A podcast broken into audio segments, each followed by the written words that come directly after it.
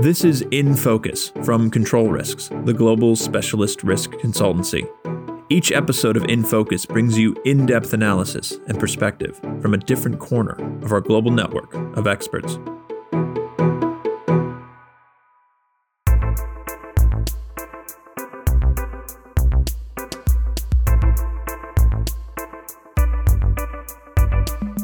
Basically a new way of thinking about growth, which we've been hearing about for years and years and years. You know, less emphasis on just rapid GDP growth rates and more emphasis on quality of growth, innovation, sustainability, more balanced and equitable growth. All these things are captured in this new development philosophy.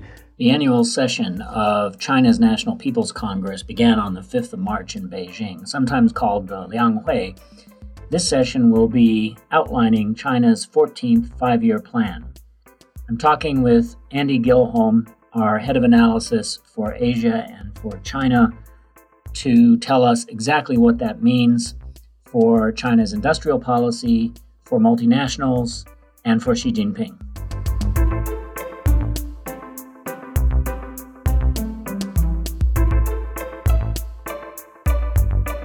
Okay, Andy, great to have you with us today, coming live from Korea. We know at the end of the week coming up is going to be on the 5th of March, is going to be the two sessions, as they call it, in China, the annual Lianghui. And the big theme this year is going to be, of course, the 14th five year plan. So tell us what we need to be looking for. And in an economy like China's today, does it really matter that they have a five year plan of any kind?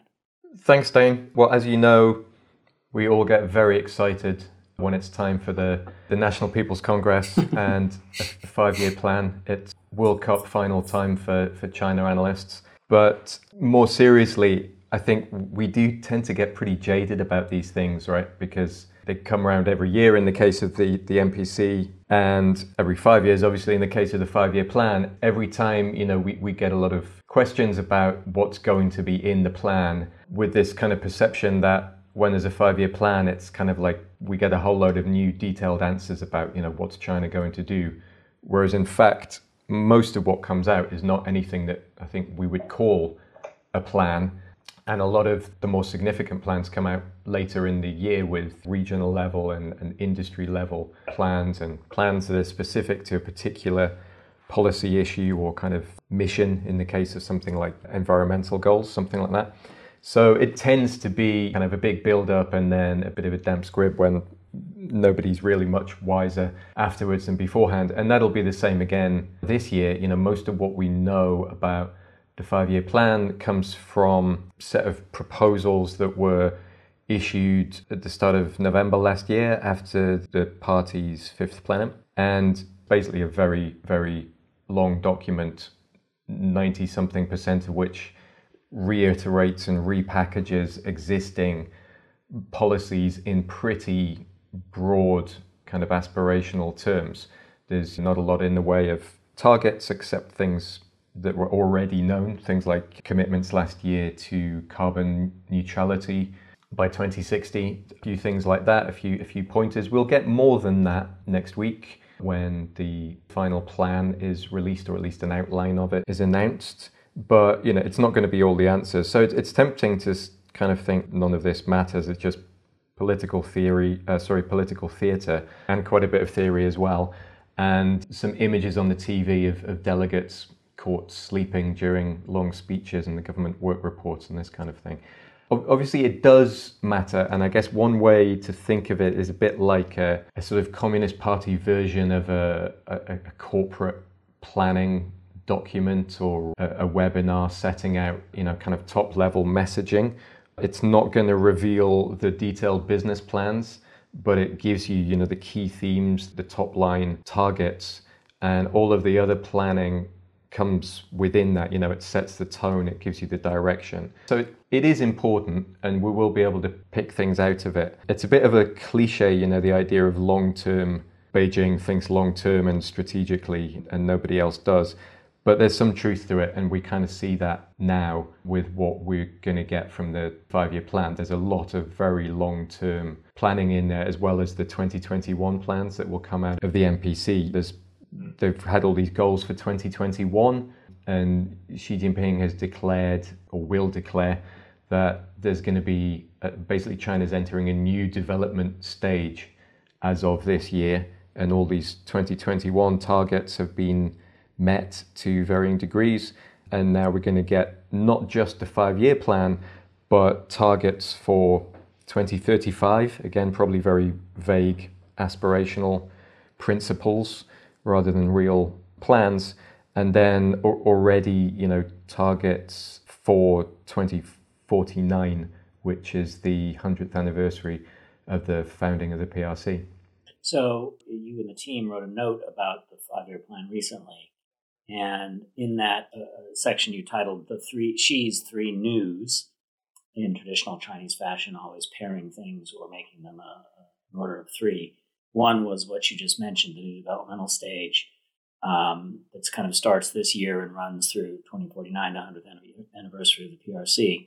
And part of that is the kind of the new developmental paradigm featuring as you say, the dual circulation, which has been in the news quite a lot over the past year plus, which kind of puts the domestic economy at the forefront and kind of the mainstay of the main economic driver, let's put it that way, and, and everything that goes with that. And that's been, I guess, a source of concern, potentially a lightning rod for criticism for, for some in the outside in the West, and particularly in the United States, in terms of expanding the role of the state in setting economic goals and targets and restrictions that would foster certain industries, basically China's industrial policy. Is that fair? And should foreign companies, depending on their sector, should they be worried by that?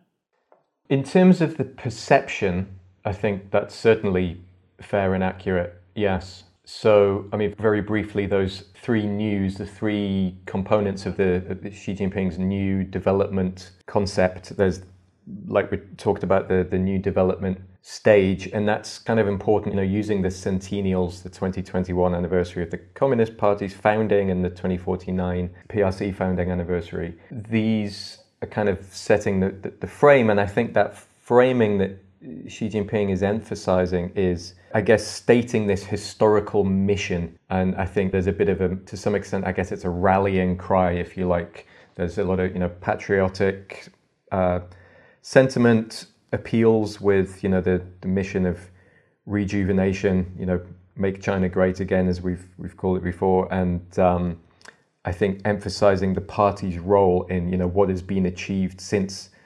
1949, what has been achieved recently, and you know the party leading the way to achieve all these new goals for decades to come. I think that's you know quite an important framing and sort of mission statement. And then there's the the new development philosophy, which is seems to me basically like repackaging uh, uh, and framing a whole bunch of existing policy priorities, basically a new way of thinking about growth, which we've been hearing about for years and years and years. You know, less emphasis on just rapid GDP growth rates and more emphasis on quality of growth, innovation, sustainability, more balanced and equitable growth. All these things are captured in this new development philosophy, which isn't just semantics. I think there is some increased political weight behind some of that now, particularly when it comes to the environmental goals, for example. And then this new development paradigm, which captures the, the dual circulation concept, which brings us to the main part of your question. And I think if you look at the what Xi Jinping himself and Liu He, his kind of chief economic brains, have been saying about this recently and what ministers have been saying in in press briefings leading up to the NPC starting this week. They're clearly at pains to stress that this is not a kind of autarkic turn inwards or sealing themselves off from the international economy. And a lot of what we'll see in the five year plan is still very heavily stressing you know, opening up and, and reform and market oriented reform and the whole idea of dual circulation as it talks about the domestic and international circulation.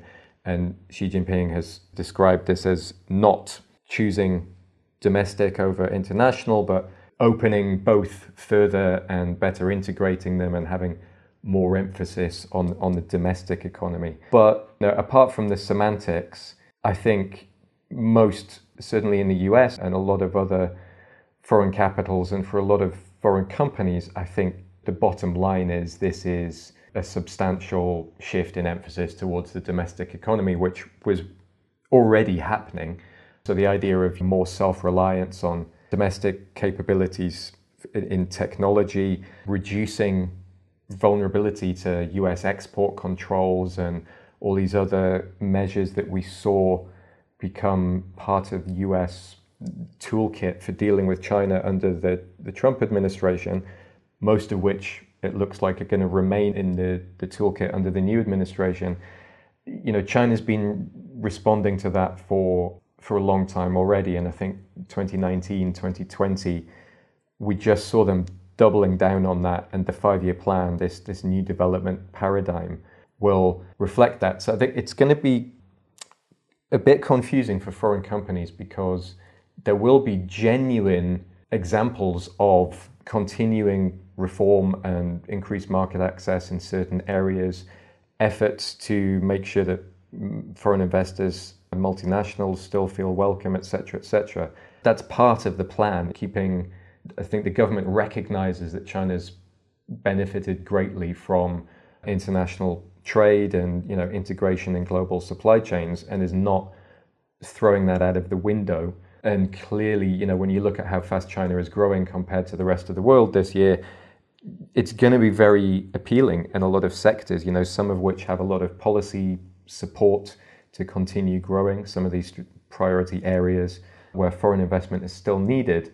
So there's huge opportunities there and it, it's going to look again in relative global terms too good to resist in a lot of ways for quite a while to come. But i think putting it crudely the dual circulation the uh, doubling down on these self-reliance goals is kind of putting a ticking clock on the opportunity for a lot of companies where with huge variations between individual companies or industries there's a limited window of opportunity because ultimately, in a lot of cases, the you know the objective is to not really need these foreign companies anymore. So, however much there's a commitment to continuing market openness and recognizing that they can't completely get rid of global supply chains and do everything in China, I think it's hard to get away from the direction which, as I say, kind of put a sort of finite or at least decreasing window of opportunity there, which companies have to be very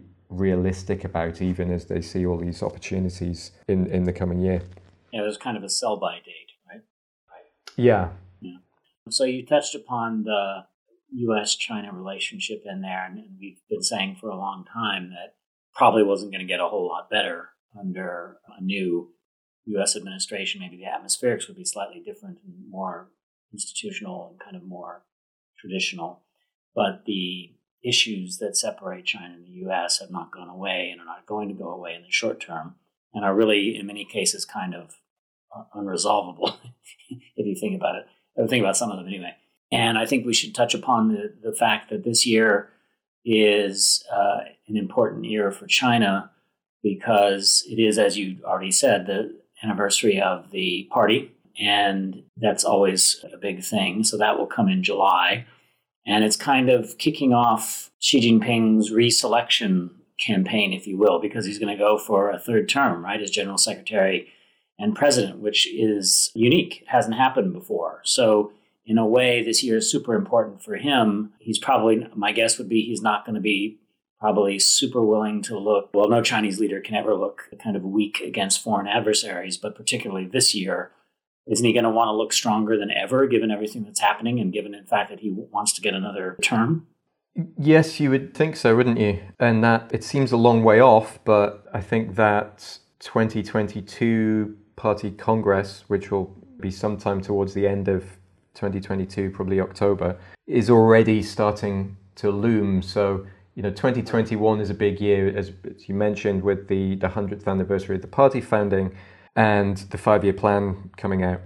But in some ways, 2022 is a is, is a much bigger milestone politically. And then you've also got talking about the external situation again, you've also got the Beijing Winter Olympics in 2022, which is already becoming a bit of a lightning rod for US, but also several other countries' criticism of, of China on, on human rights issues. And I think you'll see um, the Olympics become a, um, a very sensitive issue and, you know, another one of these topics on which, you know, governments are sort of under pressure from Beijing and Washington and, and their own internal politics to, to kind of line up on one side or the other.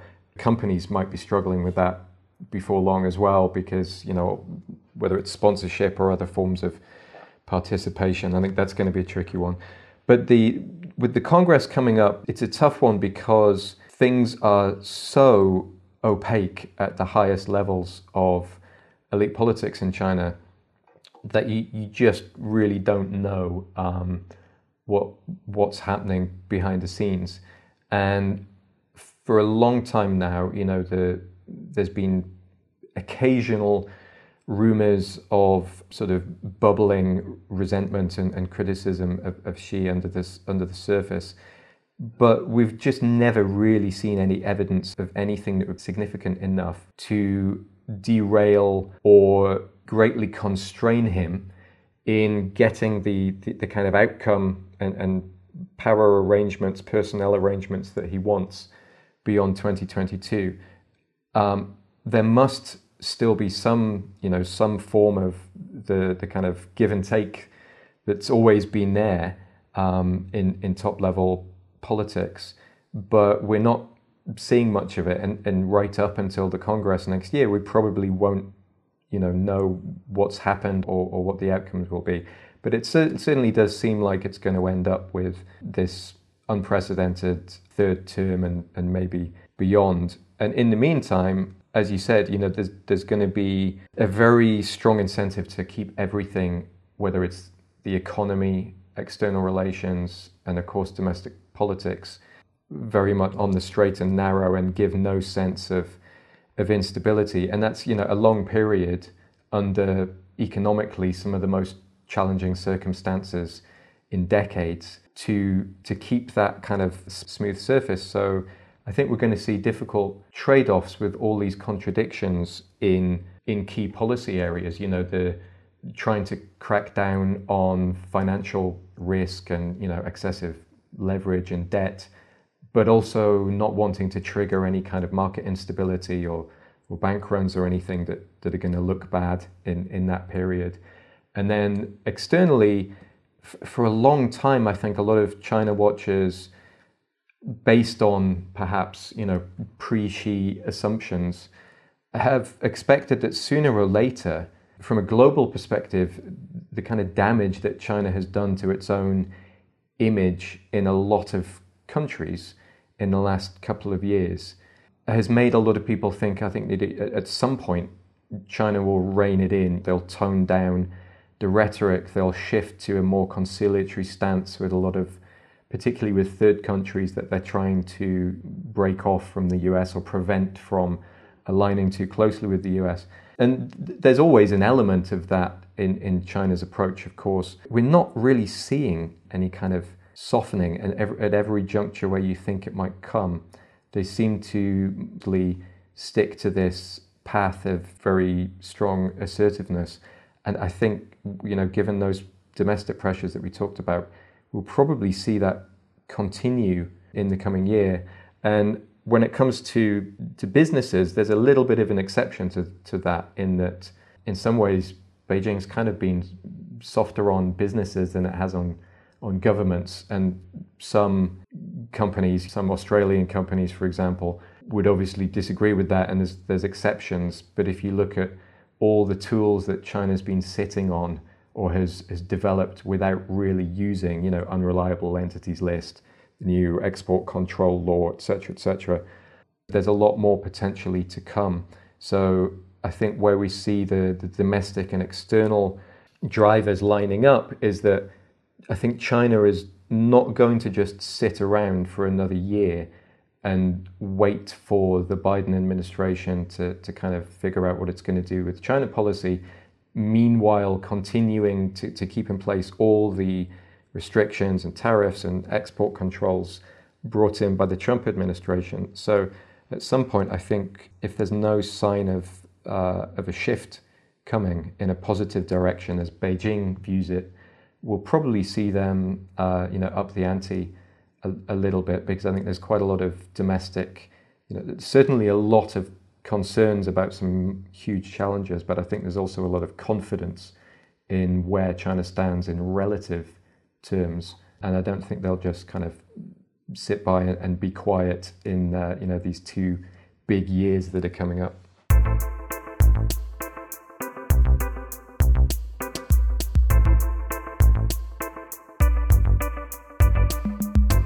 Well, on that happy note, thank you for making the annual NPC session Lianghui and the 14 five year plan entertaining. And uh, I'm sure we'll have you back at, a, at, another point in the not too distant future to talk about uh, China and its relations with the external world, including the US. So thank, thanks very much, Andy. Thank you.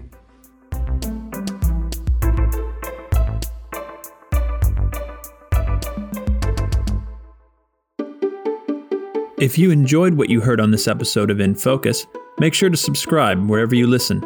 And be sure to subscribe to our other podcasts as well, such as The Global Insight, our fortnightly panel discussion exploring the impact of the most pressing issues on global business. All of our podcasts are available wherever you listen. Just search Control Risks.